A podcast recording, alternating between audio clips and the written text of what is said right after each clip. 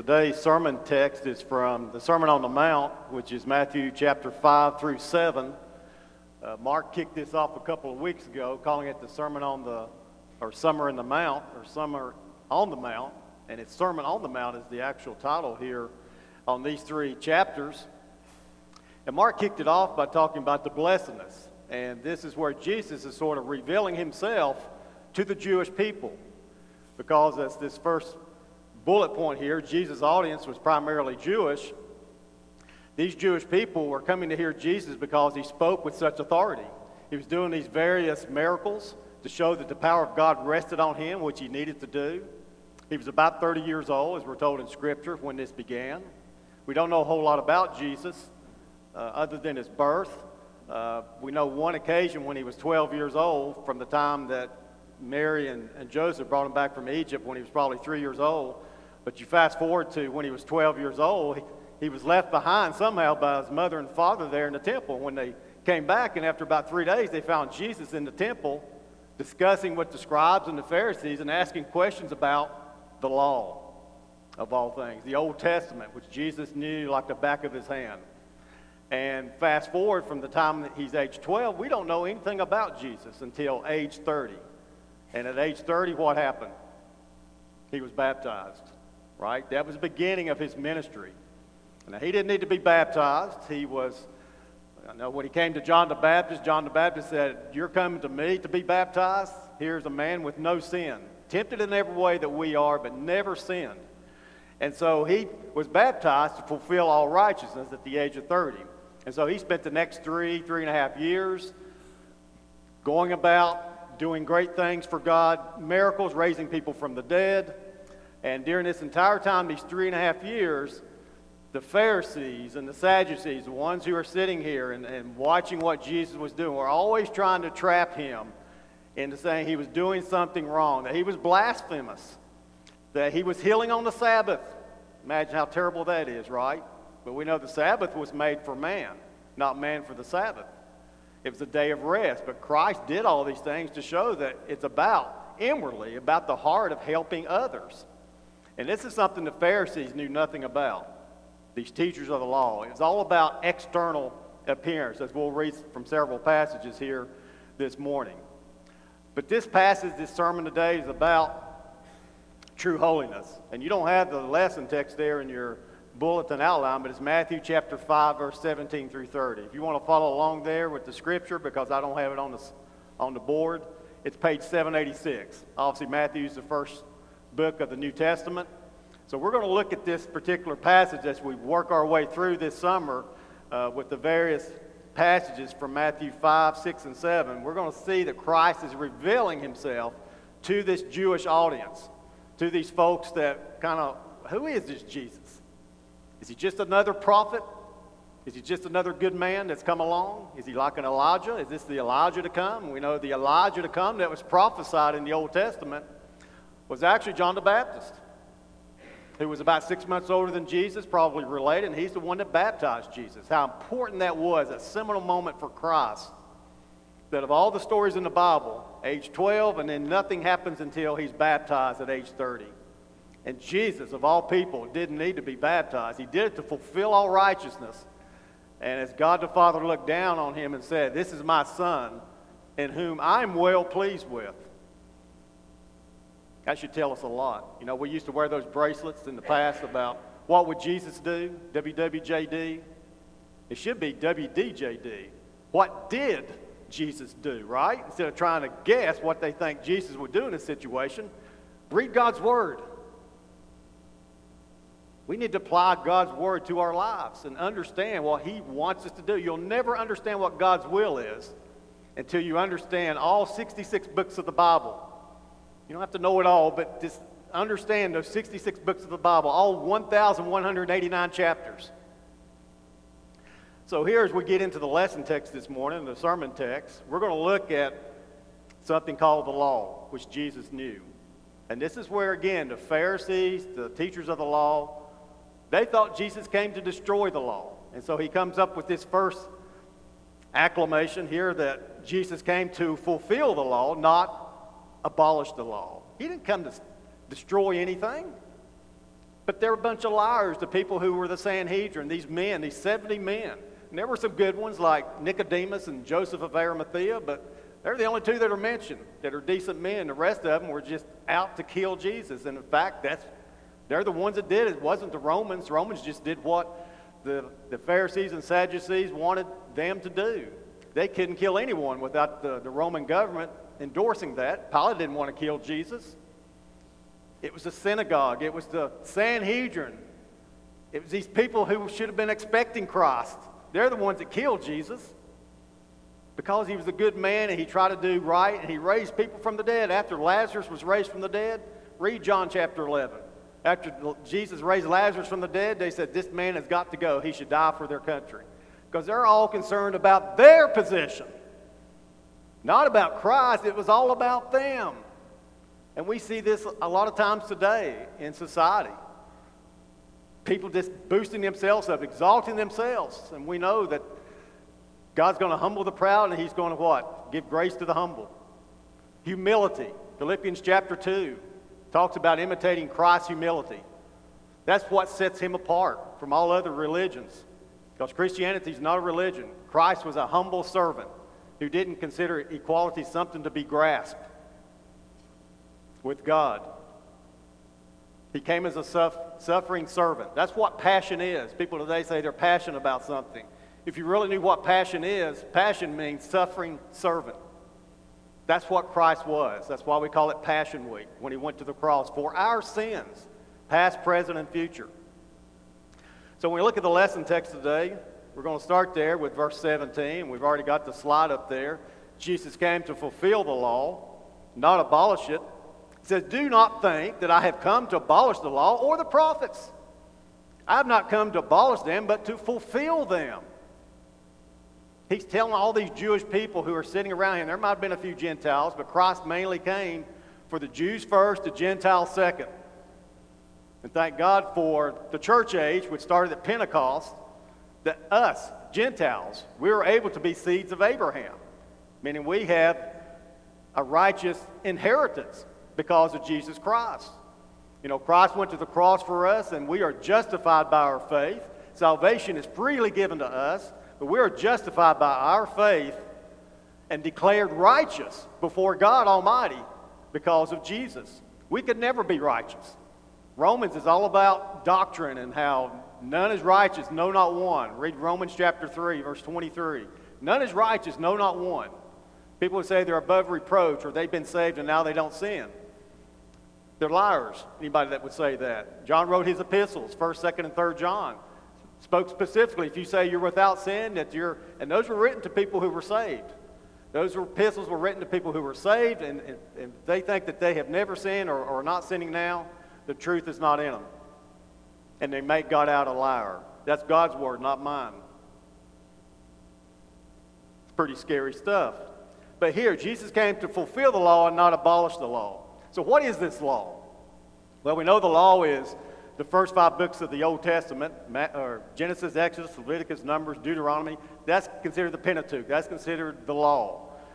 And when we talk about the law, there's, there's ceremonial law, which was the priesthood, but there's also the moral law, you know, the Ten Commandments that we memorized when we were in Bible school growing up. So you had two types of law there. Christ is talking about both, right? If you go back 1,500 years from the time of Christ, around 1450 BC, that's when Moses went up on Mount Sinai and got the Ten Commandments twice because of his anger. We'll get to that. That's one of these things we're going to talk about here shortly as well. Got those Ten Commandments, and those Ten Commandments were meant for us to be conscious of what sin is, to be knowledgeable of what sin is. The law never saved anyone. That's what Romans is about. The law never saved anyone. So you've got this, this uh, moral law that God put in place and how man should treat one another, and it could never save anyone. I never understood why people get upset about the Ten Commandments being in a courthouse. That never saved anyone. That was for the Jewish people. It was, in essence, a constitution that God forged through the angels to Moses, to the people, to guide them for those 40 years before they entered the promised land. Of course, that continued on and on until the time of Christ. And Christ didn't come to do away with that. I mean, who wouldn't want to obey the Ten Commandments? It's in the Bible twice. It's in Exodus and it's again in Deuteronomy. It's there to protect us, to make us knowledgeable what sin is, but it's not going to save you. Only the blood of Jesus Christ is going to save us. But Jesus feels like he has to defend himself here by saying, I didn't come to abolish anything. I'm not being blasphemous. He's raising people from the dead for crying out loud. Although prophets could do that in the Old Testament, you can't now. Prophecy, prophecy's been sealed up, as we're told in 1 Corinthians 13. But here, they're trying to trap Jesus. And going back to those 1,500 years with getting, giving of the law, it was both the law, again, ceremonial law, which has to do with the priesthood, and the moral law that I just talked about. But when we talk about ceremonial law, that was about the Levitical priesthood. The typical person could not have a hearing with God. That's how God chose to interact with, with people up until the time of Christ. And that ceremonial law had to do with animal sacrifice. Without the shedding of blood, as God said, without the shedding of blood, there is no forgiveness of sin. As horrible as that sounds, and we hate to think about killing animals, that's what was required. It was required in the Garden of Eden. You remember when Adam and Eve sinned, and they had clothed themselves with fig leaves. Then later on, after God asked where they were and they admitted what they had done, next we see them clothed in what? Animal skins, right? How do you get animal skins? You got to kill an animal. That was necessary because of their sin. Cain and Abel. Cain killed Abel. Abel brought what? The first of the fruits and vegetables that he gardened. And then you had Abel who, or Cain brought the fruits and vegetables, and then you had Abel who brought an animal sacrifice, which was considered essential to worship, right? What we bring to worship. So that tells us blood is necessary for the forgiveness of sins. So, this priesthood that was set up in 1500 BC at Mount Sinai, the tabernacle as well, this was set up because it was only through the Levitical priesthood, one of those 12 tribes, is how God was going to interact with the people of Israel. His chosen people, only through the high priest. And that high priest, once a year, would go into the Holy of Holies to that Ark of the Covenant that had the Ten Commandments, it had the Aaron's budded staff, and it had the jar of manna that blood had to be put on. It's a very small piece of furniture, about three foot long and about two foot by two foot. Very small. But once a year, that high priest went in there and put that blood on that altar where God met mankind. Now, fast forward now to the time of Jesus, because once God puts in place a particular covenant, right? You don't change. You, you put it in place, it stays there until God says something else comes about. And what came about? And this is about three years before this happened, but what came about was this right here. We as a Christian church believe from Acts 2.42 and Acts 20 verse 7 that we should celebrate the Lord's Supper every week. And we're told about that in Matthew, Mark, and Luke. John alludes to it somewhat. He doesn't really talk about specifics because John knows it's probably already been covered in Matthew, Mark, and Luke. It's also talked about in 1 Corinthians chapter 11. Every time we partake of this little piece of wafer that doesn't have yeast in it, symbolic of sin, and this fruit of the vine, it's not wine, it's fruit of the vine, it's grapefruit juice, symbolic, nothing magical about it. It doesn't turn into the blood and body of Christ like some folks think it does in other denominations. We partake of this, and as it says in 1 Corinthians chapter 11, as often as you do this, you proclaim my death until I come again. That's what we do every Sunday. We proclaim the death of Christ. That's central to our belief as Christians. Now, we talk about the resurrection a lot, and that's our hope for the future, right? But the death, burial of Christ is what's essential to us, that the blood covers our sin. Not blood of animals from the past. When Jesus went to the cross, about three years after what we we're reading this morning, when Jesus went to the cross, and he said, It is finished. What happened? Well, he said, What is finished is the age of law is, is over. And what was finished? The priesthood was over. Again, the law is about moral law, which is still in place today, and we're going to see how Jesus is going to take that moral law and turn it into something even more challenging. And also the ceremonial law. When Christ went to the cross, the priesthood was over. Jesus was never a priest in the order of the Levitical priesthood, I know this is getting into some detail, he was a priest in the order of Melchizedek. He was both priest and king. All those Levitical priests were just priests. Started with Moses and Aaron on Mount Sinai. But when Christ was crucified, that temple curtain tore from where? From top to bottom. That was the area between the holy place and the Holy of Holies where that priest went once a year, that high priest went once a year and put that blood on the mercy seat of the Ark of the Covenant. It's over. You no longer need a priest, right? It's Jesus Christ. He's our mediator, He's our go between. Read John chapter 5, verse 23. It talks specifically about the Father has entrusted all judgment to who? The Son. So, how you treat Jesus Christ is how you stand before God. It's not you to God, it's Jesus Christ is our go between. He's our defense attorney, He's our advocate, He's the judge, He's all three. So, our relationship, which starts with reconciliation through Christ, is how we stand before God, either, either condemned or saved, eternal life. And Jesus was trying to point out here that I'm not trying to do away with the law, especially the moral law and the ceremonial law here that he's going to the cross later. They didn't understand, and he didn't really touch on that here like I am because he's just trying to give them baby steps of what's taking place. So that sort of just a short backdrop of what's taking place here with, with Christ. I hate to put this on the communion table. Let me set it over here. The next verse here, verse 18. For truly I tell you, truly I tell you, when Christ says that, that means that that's, that's a big deal. Pay attention, right? You know, Charles Stanley, if you listen to him, he's always saying, listen, right? If you watch Charles, listen. But Jesus is saying that here. For truly I tell you, means pay attention, until heaven and earth disappear, not the smallest letter, not the least stroke of a pen will by any means disappear from the law until everything is accomplished. Again, this is early in Jesus' three and a half years. He's probably 30, maybe 31 years old. And again, he's going to the cross somewhere around the age of 30 to 33 and a half. If you read the King James Version, it talks about jot and tittle. That's that old terminology, right? The stroke of a pen, a little bit easier to understand here.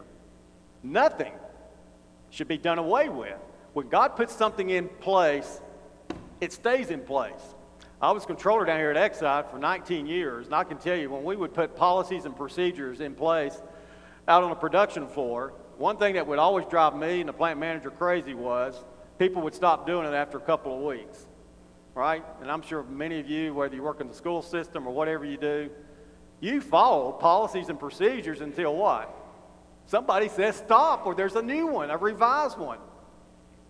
Right? And that's the way it is with the covenant. Jesus saying, don't stop doing anything. Do exactly what the law says until something new comes up, which is the new covenant that was coming three years later. And he wasn't talking about that here yet, but we have hindsight, don't we?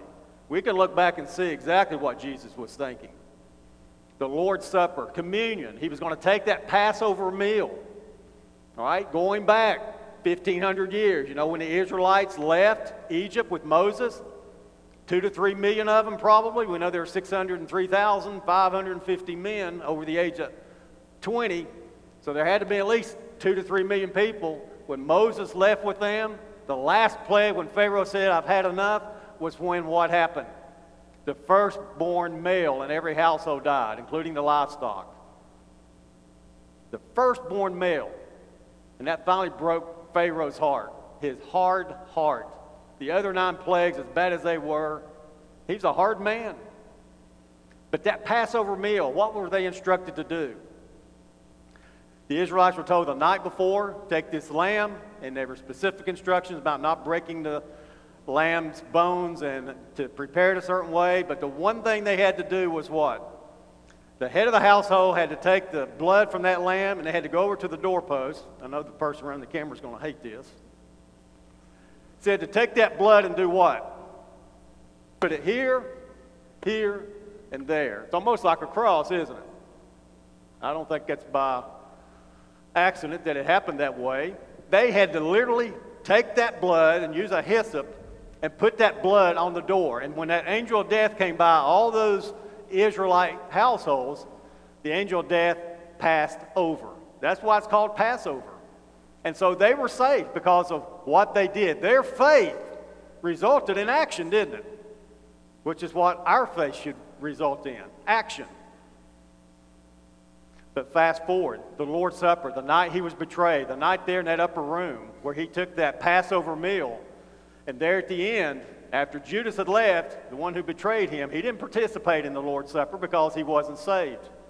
He was gone, go out to betray Jesus for a few pieces of silver. Jesus took the cup and gave thanks and broke it, didn't he? That's the new covenant. He couldn't do it the next day because he's going to the cross, so he did it the night before. That's the new covenant. That's what we're living in now. That's why we do it every week in the Christian church. We don't do it quarterly, annually, or whenever. We believe that we should do it, should do it every week. And Jesus said, as often as you do this, you proclaim my death. We want to shout it out, don't we? That Jesus Christ died for our sins. We shouldn't be ashamed of it. So that's the new covenant. That's the ceremonial law that Christ is talking about. You should keep doing this, keep killing these animals up until I say it is finished on that cross and that temple curtain tore. It's over. The covenant has been replaced with a new covenant that we are to follow as believers in Christ. So, there, again, what is he saying verse 19? Therefore, anyone who sets aside one of the least of these commands and teaches others accordingly will be called least in the kingdom of heaven. But whoever practices and teaches these commands will be called great in the kingdom of heaven. You know, we're warned in the Bible, in Deuteronomy, and also at the end with Revelation. And remember, Jesus quoted Deuteronomy more than any book of the Bible.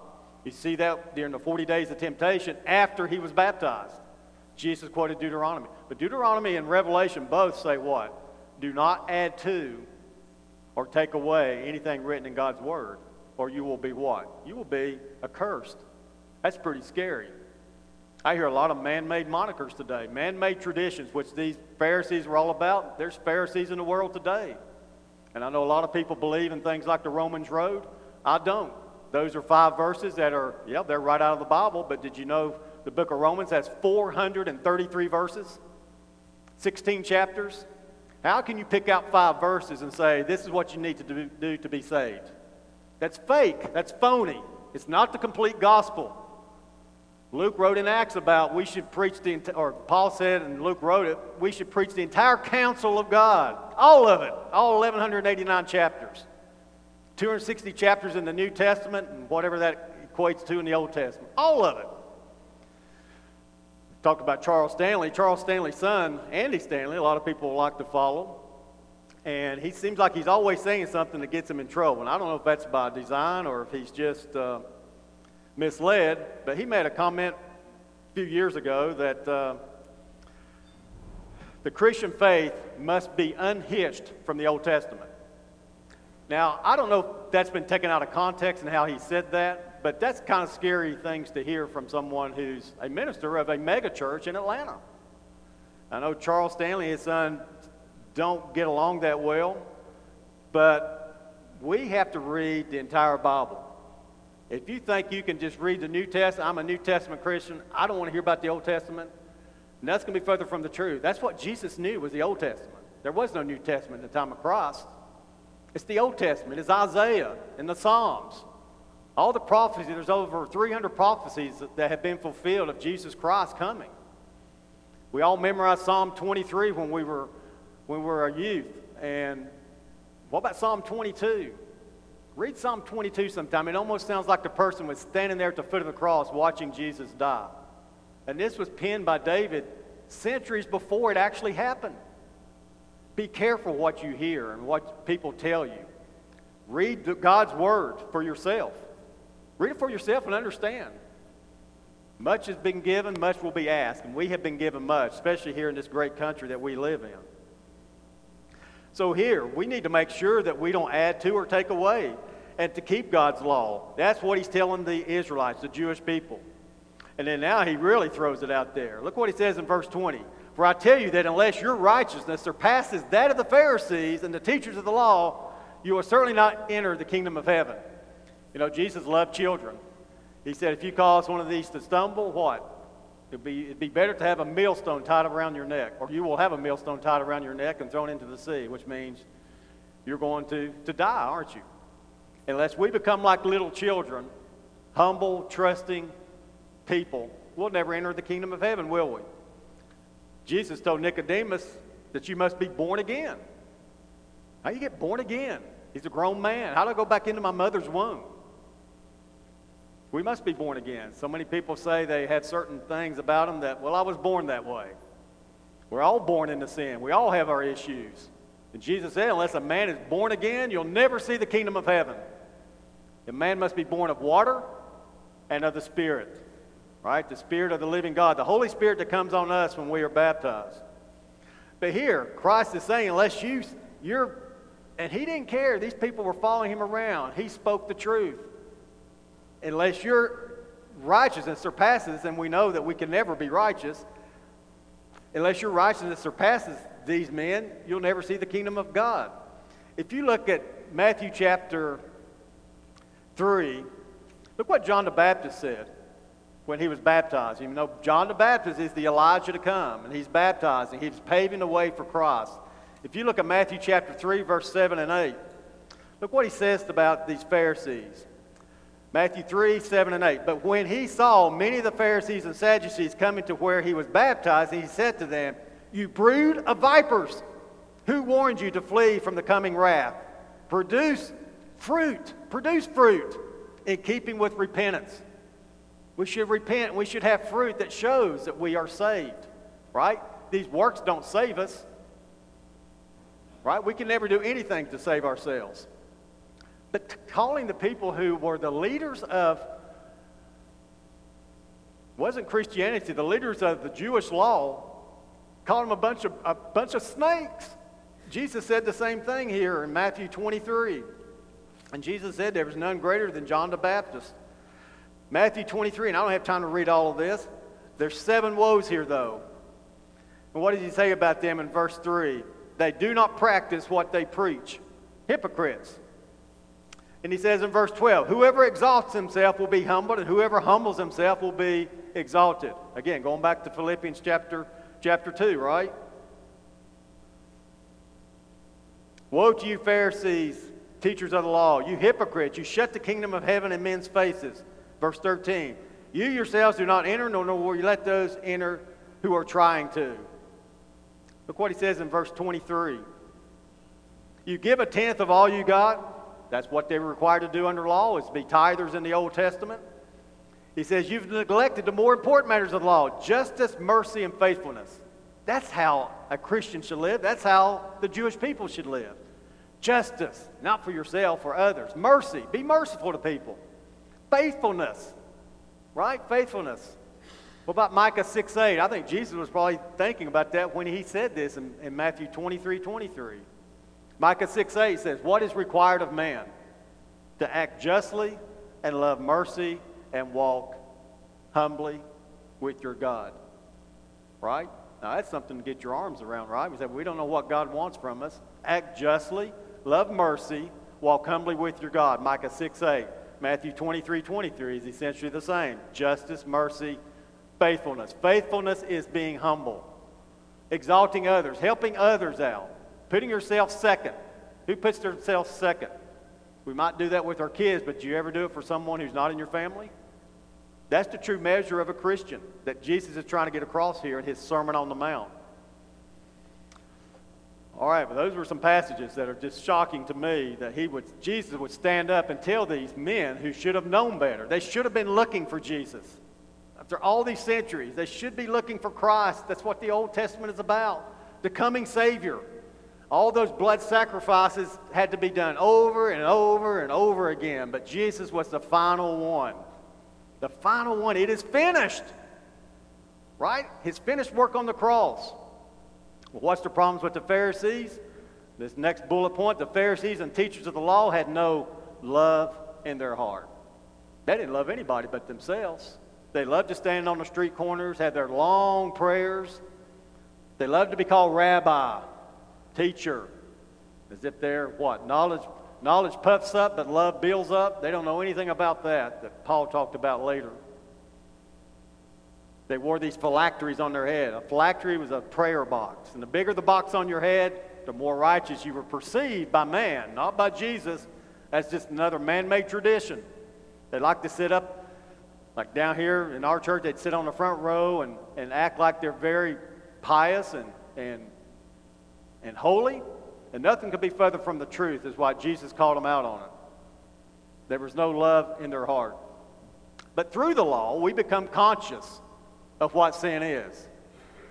The next point there. That's the, that's the New International Version version. King James says what? It's through the law we become knowledgeable of what sin is. That's what the law is about, to guide us, to guide us into how we should live our lives. That we shouldn't what? We shouldn't be angry or we shouldn't murder, right? We'll get to that here shortly before I run out of time. We shouldn't commit adultery, but we shouldn't lust either, is what he's getting to. But it's through the law we become conscious of what sin is. We should be hear, hearers and doers of the word, as James says in chapter 2, or James chapter 1, verse 22. Don't just go and look at yourself in a mirror and then walk away and don't remember what, you what you look like, as James says. Read God's word, study it, know his will, and then go out and apply that in our lives. You know, Hebrews chapter 11 is very specific about this great hall of faith, about people like Abraham. And it says, by faith, Abraham did what? He left a foreign land and went to the promised land based on God's instruction. By faith, Abraham did what? He offered his son Isaac as a sacrifice, although God stopped him before he before he slew him. By faith, Noah did what? By faith, Noah built an ark at a time where it had never rained. Imagine the ridicule that he went through because he listened to God.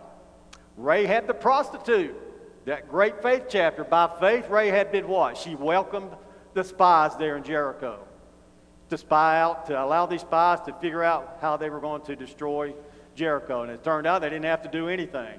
God made the walls tumble down as long as they were faithful and obedient. Right?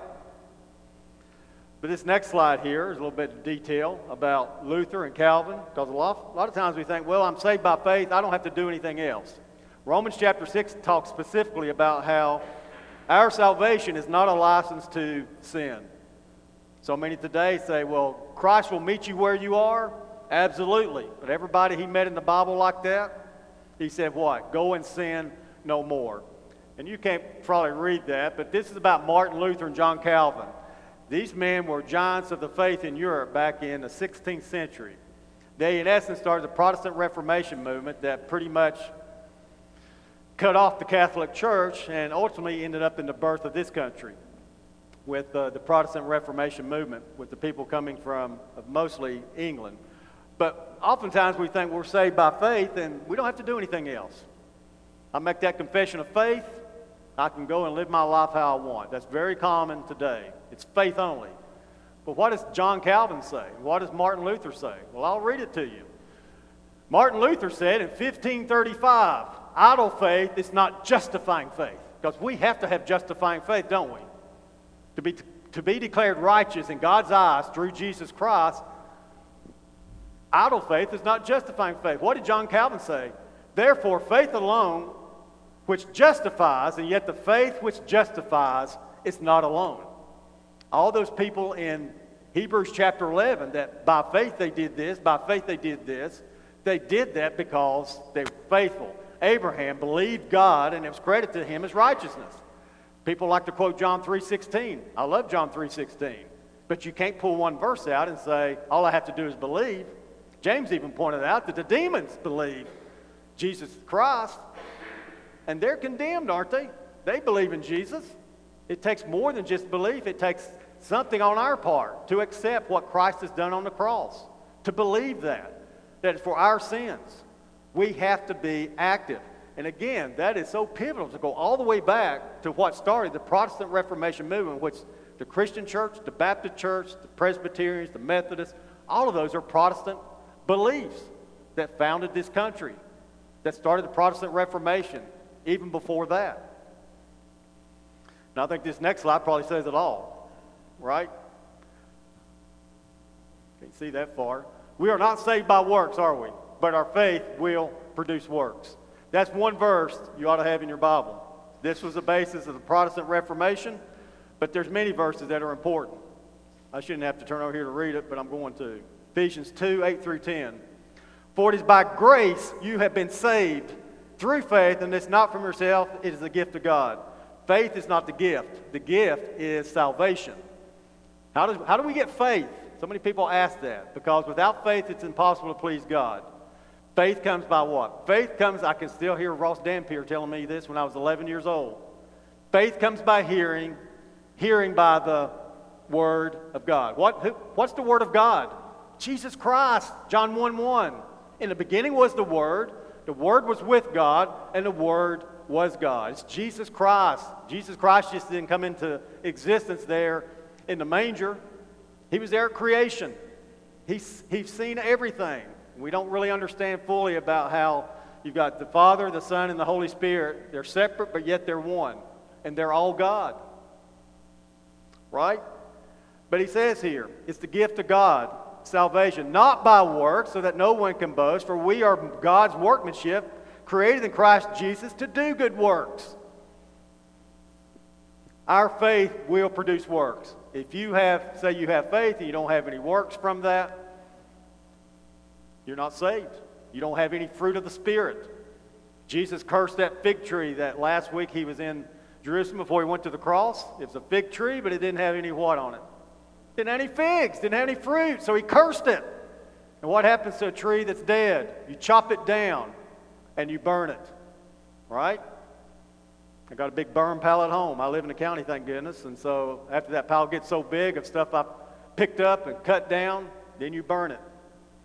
That's what's going to happen to these people who claim to know Christ and they don't. And Mark will get to that here in a couple more chapters where it says, Not everyone who says, Lord, Lord, will enter the kingdom of heaven, but only those who do what? The will of my Father who is in heaven. So continuing on here, quickly here, uh, Jesus now goes from talking about the law, as important as it is, and how he has come to fulfill that. He's going to talk about, or we're going to talk about two of those uh, relative to the Ten Commandments. You know, nine of the Ten Commandments are mentioned in the epistles. Nine of the ten. I'm not going to tell you which one isn't. You can probably guess. But the first one he's going to talk about here is murder. Thou shalt not kill, right? You have heard that it was said, this is verse 21 of Matthew 5. You have heard that it has been said to the people long ago, You shall not murder, and anyone who murders will be subject to judgment. But I tell you, there it is again, I tell you that anyone who is angry with a brother or sister, not just the average person, a brother or sister, a fellow Jew, someone who should be saved. We can translate that now to a fellow brother or sister in Christ. If you're angry with a brother or sister, you will be subject to judgment. Again, anyone who says to a brother or sister, Raca, is answerable to the court. And anyone who says, You fool, will be in danger of the fire of hell. And he's talking specifically there about really being a, a belligerent type of individual who just flies off the deep end. Now, there's a lot of great men of faith in the Bible who were, were angry people. Moses was one of them. You know, in a fit of rage, he killed an Egyptian. Yes, Moses. One of the greatest men of the Old Testament killed a man. King David, he was an accomplice to murder. Paul was an accomplice to murder. Three of the greatest men in the Bible were either murderers or accomplice to murder, which, if you're an accomplice, you're probably as guilty as what well, you are, as guilty as someone who actually pulls the trigger or throws the rock or whatever. But there's a danger there. If we can't control our temper and be angry, we have something going on inside. You know, you're driving down the highway and you're looking at your temperature gauge on your car. If that temperature's up, there's something going on under the hood, right? Is there something going on under the hood in you? Right? Do you have a water pump problem? Is the thermostat going out? Is the hose busted? Is you out of coolant? You got to ask God to help you discern what's wrong with you. You should not be angry. And everybody can say, well, I don't think anyone here's killed anyone. Again, some pretty famous people in the Old Testament and New Testament killed people. But we probably haven't killed anyone, but every one of us has been angry at some point. I know I have. I struggle with anger on occasion. And that's something that we have to deal with with God. 1 John 3:15 says, "To hate someone is to commit murder in our hearts." You ever think about that? You hate someone? I don't know anyone I hate. There's some people I'd soon not be around. I think we're all like that, right? Doesn't mean I don't love them.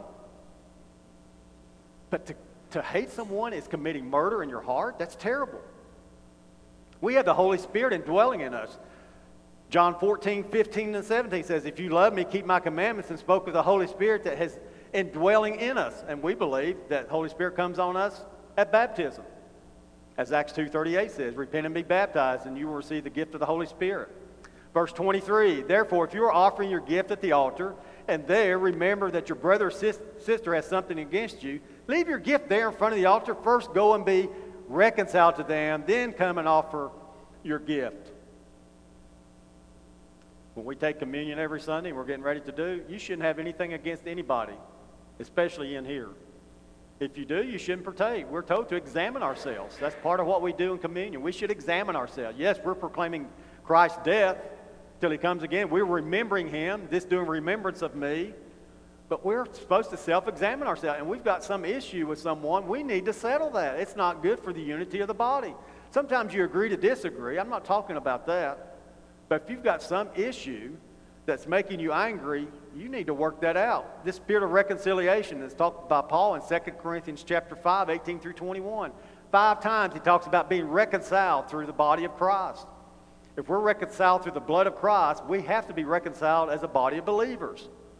And he says, settle matters, verse 25, settle matters quickly with your adversary who is taking you to court. Do it while you are still together on the way, or your adversary may hand you over to the judge, and the judge may hand you over to the officer, and you may be thrown into prison. Truly, I tell you, you will not get out until you have paid the last penny. Again, he continues on here with adultery. You have heard that it was said, You shall not commit adultery. It's one of the Ten Commandments. But I tell you, that anyone who looks at a woman lustfully has already committed adultery with her in his heart. I find it interesting that he's talking about men, right? I think men struggle with this much more so than women. Not that women don't lust after men, but that's a real issue for men. And he used some hyperbole here. If your right eye causes you to stumble, gouge it out and throw it away. It is better for you to lose one part of your body than for your whole body to be thrown into hell. And if your right hand causes you to stumble, cut it off and throw it away. It is better for you to lose one part of your body than for your whole body to go into hell. Now, I don't believe he truly means for us to do this. I think he, we need spiritual surgery.